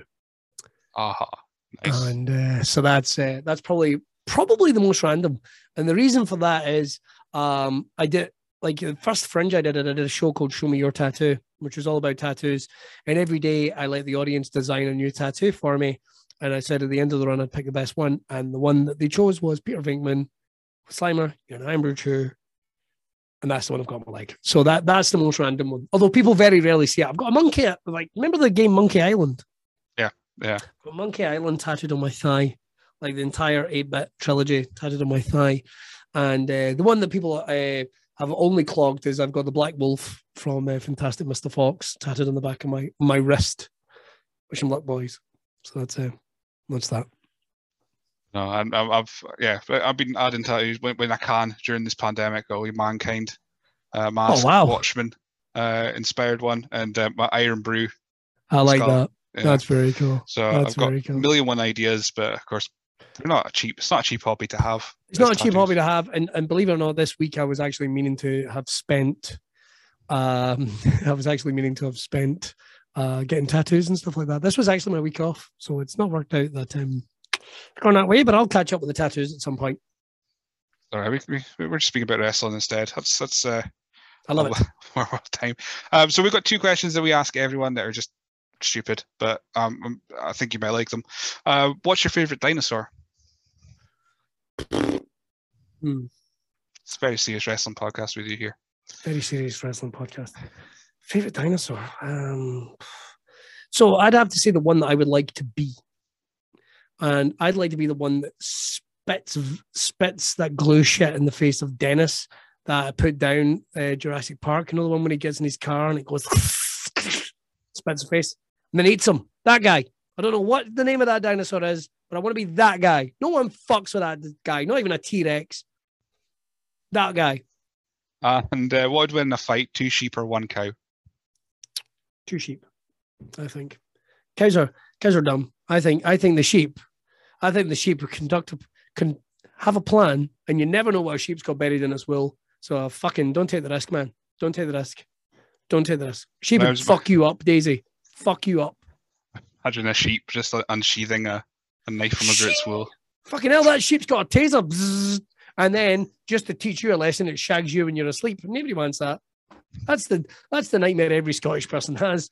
Getting a revenge humping off a sheep. Uh, I If love you're going to clip any bit of this out, it's an advertising. That that right there is the bit to use. Revenge humping off a sheep. You're welcome. Um, so I'll, I'll- we'll we'll couple of more things before we wrap up because because uh, it is a Saturday night and uh, we're I, I am very aware I'm taking a lot of your time up. No, Um, but I appreciate that because my kids did try to flood the fucking house and delayed this. So again, I would like to apologize. And I would like to apologize about Thursday. It was a long day. absolutely fine. Um, so you've done tours with the likes of uh, Piper. I, I, it was another time I saw you. You were com- you were compering for Roddy Piper. Yeah. Do you know? Interesting fact. I had uh, I had a chest infection, like a really, really bad chest infection. So I remember uh, we drove to Inverness, and I went, "I'm going to go for a sleep in the other room." And do you know I was asleep for nearly four hours and didn't even like a blink. I was out. They just left me to it. That was my first interactions with Roddy Piper. Bless him. Um, which just as this disease little thing. But yeah, that was fun, man. That was a fun tour. Oh, Roddy, he's up there. His wee signed picture he did for me. We signed picture, we personal messages on it. Bless him. uh, of course, and Mick Foley. Uh, but the the one that that William Regal sends you um, tweets occasionally about your parents being the Krankies. Um, as as a when when you when you started out, this you're going to ask me, my parents are the Krankies. no, I was gonna say- no, well, I mean, if you want to answer that or not, it's, it's up to you. But, brother, I'm not going to tell you nothing. I'm going to tell you nothing. did you think when you started this comedy caper that you would be sitting in 2021 occasionally seeing a tweet notification from William Regal uh, with a picture of the Krankies going, "Is this your parents?" Can I can I just say, right? It's not just every now and then. It's quite a lot. to to the point that I remember being in New Orleans and meeting Robbie Brookside, who's one of the senior coaches at NXT, come up to me and go, fucking hell, you didn't tell me your parents were the Krankies. So this just isn't a tweet. This just isn't a tweet. All right. He's let out a family se- moving on. but uh, um, I no, I did not, but uh, it pops me every single time, every single time. And we kept we kept we've kept it going for quite a while. If if anyone actually goes through some of the tweets, you'll see that there's lots of talks about um other members of the family. There's an entire life. There's an entire storyline to uh, um, family as uh, time as a member of the Krankies family. So yeah, Uncle Uncle Bill, as I like to call him, Uncle Bill. Um, yeah, it's it's it's fun. It's fun. I really, I really, really enjoy it. I usually get a birthday message, so I'll probably get one next week when it's my birthday. Because he, be, like, I took the pit. Like, I turned up to do a show with him, and I had a, I had a cut out of Jimmy Krankie's face, and I put it on. And motherfucker, he will tweet, he will tweet this picture. All don't know what I was thinking. Don't know what I was thinking to be honest. But it's a picture of him going, and me with a cranky face on. So that's probably about the only picture of me and William Regal in the same space, and I've got a fucking Jimmy Krankie mask on because I'm an idiot. I, I just like there's there's uh, he's he's in Orlando or wherever he is. He's just going got a good idea and then photoshopping your face on things. I just I just that tickles me just the thought of it. he's, he's taking the time to do it. hey, look, it's uh, I'm I'm I'm happy for the attention. I'm happy for the attention. Um, I but, but for the record, he he loves old school comedy, and whenever we've actually hung out, it tends to be all we talk about. To be honest, like I it's a generation of comedy, which we love chatting about. He's all, I mean, he got to go to the pier and see some of the greats. Do you know what I mean? So, and uh, a lovely man full of incredible uh, advice.